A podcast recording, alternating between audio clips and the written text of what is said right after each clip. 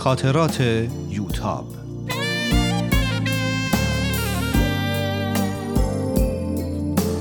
اثری از روحیه فنایان.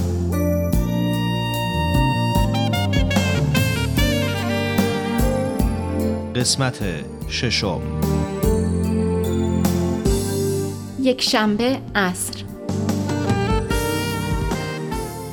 امروز سهراب و مامان برای ملاقات نیومده بودن. وقتی پدر گفت که سهراب یک گروه نوجوانان تشکیل داده و امروز بعد از ظهر اولین جلسش تو خونه ماست خیلی تعجب کردم.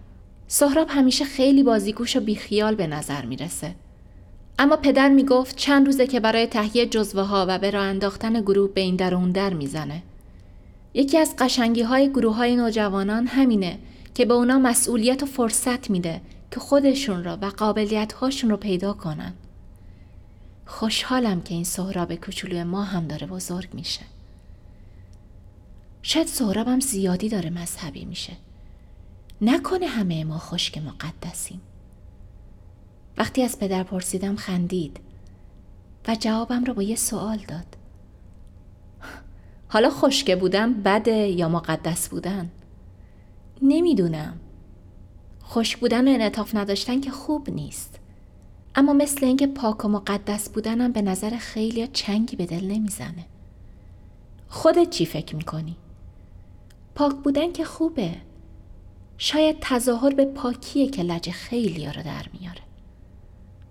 حالا چی شده؟ کسی بهت گفت خشک مقدس؟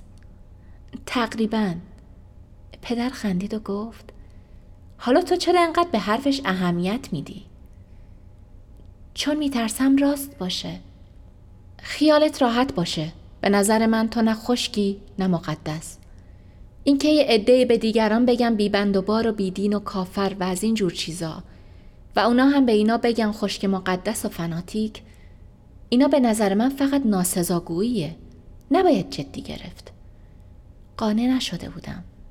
و پدر این رو فهمید. ببین ما توی این چند ساله به خاطر اعتقاداتمون با مشکلات زیادی روبرو شدیم. خیلی من و مادرت رو نصیحت می‌کردن که اعتقاداتمون رو انکار کنیم که بتونیم سر کارمون برگردیم و یه زندگی معمولی داشته باشیم. اما این زندگی غیر معمولی با همه مشکلاتش برای من و مادرت خیلی رضایت بخشتر و شادتر از یک زندگی معمولی بود که با ترس و جبونی و پشت کردن به اعتقاداتمون به دست بیاد. این کاریه که تقریبا هممون تو ایران کردیم و هیچ کس هم پشیمون نیست. شاید خیلی از دوستای غیربهایی ما فکر کنم ما خیلی افراطی یا خشک مقدسیم که برای اعتقاداتمون این همه فشار رو تحمل می‌کنیم. یه عده هم ممکنه ما رو تحسین و تشویق کنن که توی این دنیایی که مردم برای رسیدن به منافع مادی تن به هر خاری و ذلتی میدن به آرمان هامون وفادار موندیم. به هر حال این تصمیمی بود که ما باید می گرفتیم و گرفتیم و راضی هم هستیم. تو هم خودت باید تصمیم بگیری که چطوری زندگی کنی. یعنی به حرف دیگران گوش ندم؟ هر کاری که خودم درست می‌دونم بکنم؟ به حرف دیگران گوش بده اما بر اساس قضاوت خودت زندگی کن. به نظر من خشک بودنی نیست که روی حرف یا اعتقادی که درست می‌دونی ایستادگی کنی. خشک بودن اینه که حاضر نباشی به حرف دیگران گوش بدی و به اونا فرصت بدی که اگر حرف حسابی دارن تو را قانع کنن. به نظر من یک جنبه از تحری حقیقتی که حضرت بهاءالله میفرمایند همینه. همین ذهن بازداشتن و همیشه آماده شنیدن و فهمیدن بودن. اما این با تسلیم زور شدن فرق می‌کنه. پس به نظر شما تا زمانی که کسی به نظرات مخالف گوش میده و درباره اونا فکر می‌کنه خشک مقدس نیست. حتی اگه به خاطر عقایدش فداکاری و یا حتی زندگی بکنه. پدر مدتی سکوت کرد. مگه میشه کاری به جز این کرد؟ همه دارن بر اساس اعتقادات خودشون و اونچه که فکر می‌کنن حقیقت زندگی می‌کنن. منتها برای خیلی ها حقیقتی ورای منافع کوچیک و تنگ نظرانه خودشون وجود نداره.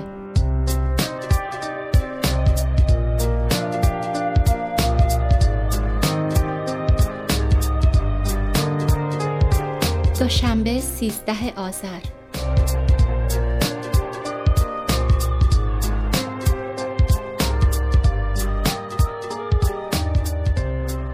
صبح دکتر نادری نیومد. دیروز هم برای ویزیت نیومد. پرستارام از علت اون اطلاع درستی نداشتن. دلم می‌خواد بدونم بالاخره در مورد اون دکتر آرژانتینی چی کار کرده. رومینا جواب ایمیلم رو داده و نوشته که موقع نوشتن ایمیل قبلی خیلی افسرده بوده و اوضاع اونقدران بد نیست. فعلا اندازی رو که داشتن خرج می‌کنن و احتمال داره دنیز بتونه به طور پیمانی استخدام بشه. نگرانم که مبادا برای دلخوشی من این چیزا رو نوشته باشه. به هر حال امیدوارم این دوره سختی برای همهشون زودتر تموم بشه.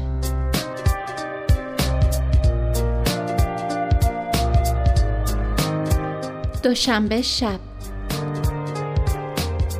امروز همین که نهار را آوردن دکتر نادری هم از راه رسید ببینم برای چی آوردن بد نیست خورشت قیمه شما بفرمایید. بشقاب و قاشق اضافه هم هست. نه مرسی. اومدم بهت خبر بدم که با دکتر حکمت تماس گرفتم. از طریق اسکایپ با هم صحبت کردیم.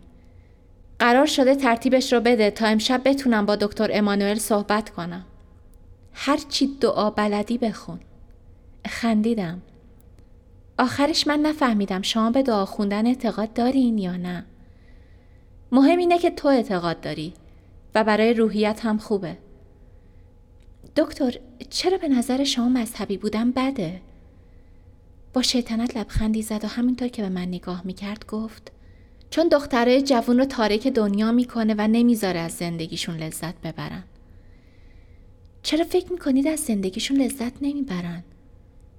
شما منو فقط توی بیمارستان دیدین. اونم تو حالی که دارم سعی می‌کنم با یه بیماری لاعلاج کنار بیام. که باید اعتراف کنم تا با خیلی خوب پیش رفتی. بهتر از بیشتر بیماری که داشتم. البته فکر می‌کنم ذاتا آدم سرسختی باشی. و به این راحتی ها نشه شکستت داد. فکر کنم برای همین دعاهایی که می‌خونم وقتی دعا می‌خونم مثل اینه که به یه نیروی خیلی بزرگی متصل میشم. نیرویی که توی هر کار خوب درستی به من کمک می‌کنه. اون چیزی که منو از مذهبی ها بیزار می‌کنه همین احساسه که فکر می‌کنن هر کاری می‌کنن خیلی خوب و درسته. این تکبر که فکر می‌کنن بهتر از بقیه هستن و به خودشون حق میدن که دیگران رو به راه راست هدایت کنن. اینکه می‌خوان برای بقیه بزرگتری کنن و به این و اون امر نهی کنن. بدم میاد از این حرفای ستای غازی که می‌زنن و هیچ کدومش با هیچ عقل و منطقی جور در نمیاد. همینطور که حرف می‌زد لحنش خشنتر و عصبانی تر می‌شد. خیلی ناراحت شده بودم. در حالی که سعی می کردم لرزش صدامو بگیرم به گریه نیافتم پرسیدم و من به نظر شما آدم متکبری میام که حرفای غیر منطقی ستای غاز می‌زنه؟ چون به دین اعتقاد دارم باید گناه چند هزار سال تعصب و خرافه پرستی رو هم به گردن من بندازین؟ شما چه شناختی از من و اعتقاداتم دارین که اینطوری قضاوت می‌کنین؟ همه این حرفا برای اینه که من دعا می‌خونم؟ شما اگه در شرایط من بودین چی کار می‌کردین؟ یه بلیت برای جزاره هاوایی می‌گرفتین؟ احساس کردم جا خورد. فکر می‌کنم خودش هم نفهمیده بود که داره تند میره. واقعا ببخشید. ابدا منظورم تو نبودی. خودت پرسیدی. می‌خواستی بدونی چرا از دین و مذهب بدم میاد. منم جوابت رو دادم. به هیچ وجه قصد توهین نداشتم. راستش من اصلا میونه خوبی با دین و مذهب ندارم. مذهبی ها هم هیچ وقت با من خوب نبودن. هر وقت دربارهشون فکر می‌کنم عصبانی میشم. در سکوت سعی کردم رو خودم مسلط بشم و جلوی اشکامو بگیرم.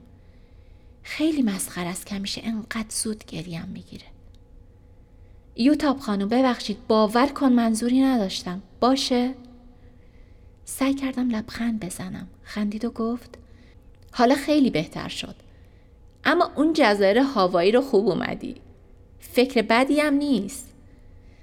وقتی دکتر رفت دیگه اشتهایی برای خوردن خورشت قیمه سرد شده نداشتم. چرا باید نظر دکتر نادری انقدر برا مهم باشه؟ شاید چون خود من رو هم به تردید میندازه. به هر حال اینکه به خودت از دید انتقادآمیز دیگران نگاه کنی دردناکه. حتی اگه مطمئن باشی قضاوتشون منصفانه نیست.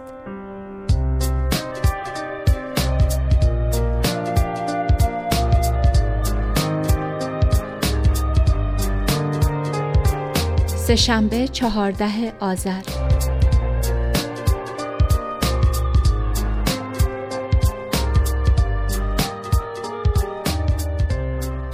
ساعت پنج صبح. خوابم نمی‌بره.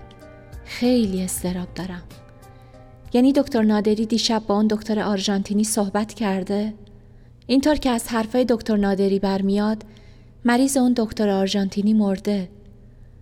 دلم می‌خواد بدونم دوره بیماریش چقدر طول کشیدی و من چقدر برای زنده موندن وقت دارم. اما حتی فکر کردم به اون هم وحشتناکه. نباید به اون فکر کنم. اصلا نباید این سوال رو بپرسم. چه فایده ای داره که با ترس و حسرت روزای باقی مونده عمرم رو بشمارم؟ بزار مرگ هر وقت می‌خواد بیاد و منو درو کنه. منو یه گندم سبز نرسیده نارس رو. هنوز درباره بحث دیروز فکر می‌کنم. اگه قرار باشه هر خلافی رو که پیروان ادیان کردند یا می‌کنند به حساب دینداریشون بذاریم که خیلی بیانصافیه. مثل اینه که تنبلی و درس نخوندن بچه ها رو به حساب معلماشون بذاریم. باید اینا رو دیروز به دکتر نادری می‌گفتم. اما گریم گرفته بود و نمی‌تونستم. برم بخوابم.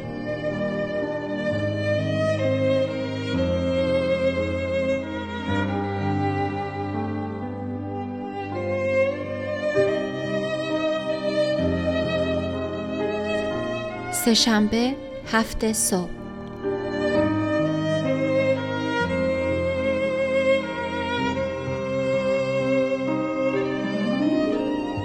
بیرون هنوز برف میاد دلم می‌خواد وسایل نقاشیم رو داشتم و می نشستم منظره بیرون رو نقاشی می کردم.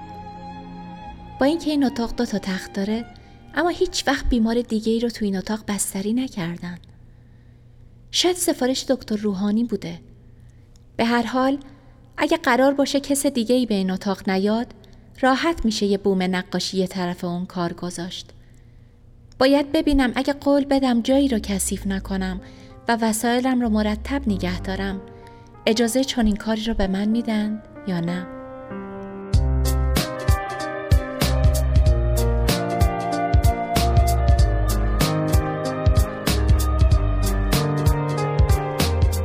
سهشنبه ظهر.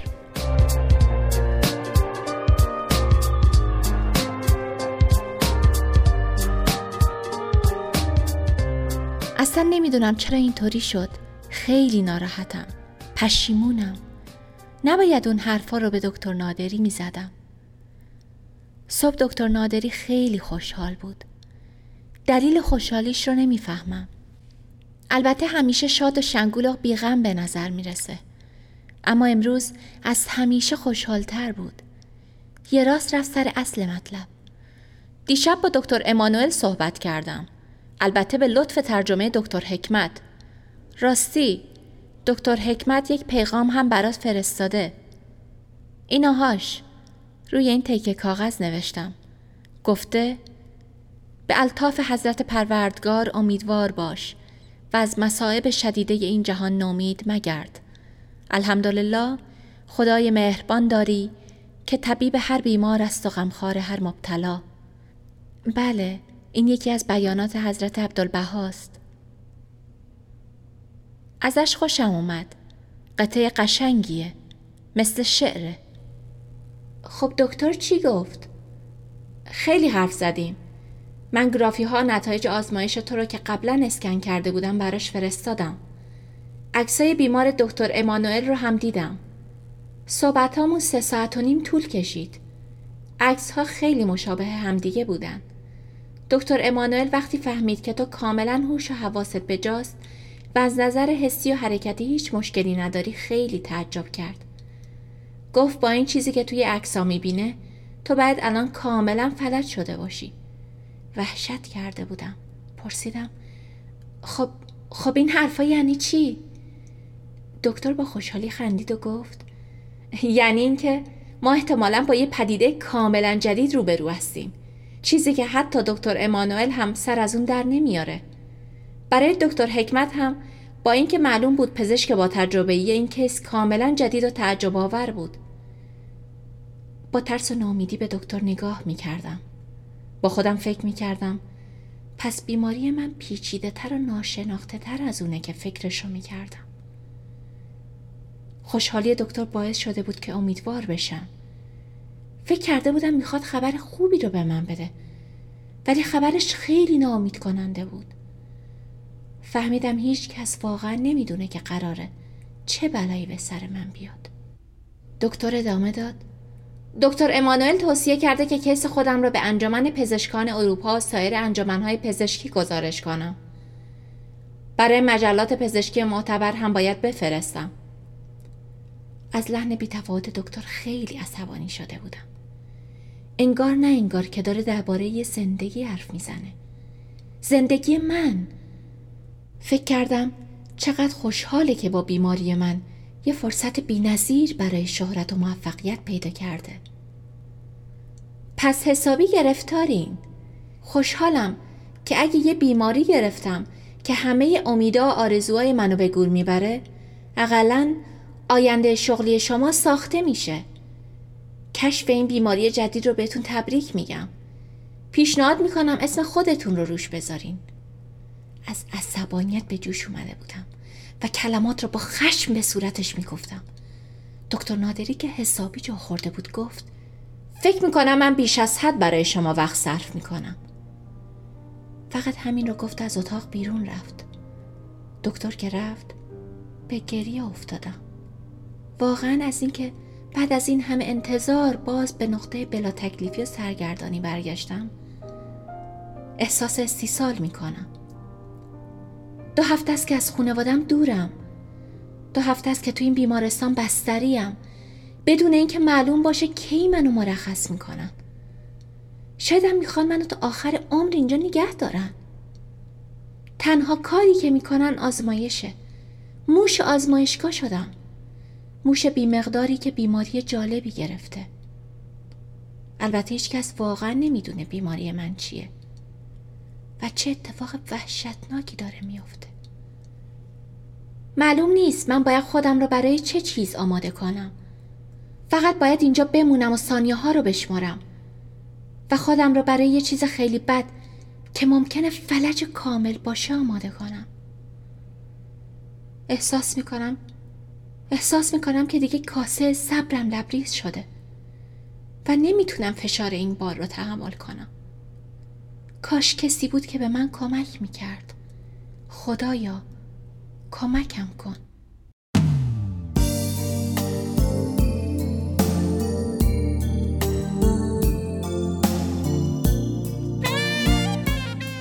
با یوتاب در قسمت بعد همراه باشید.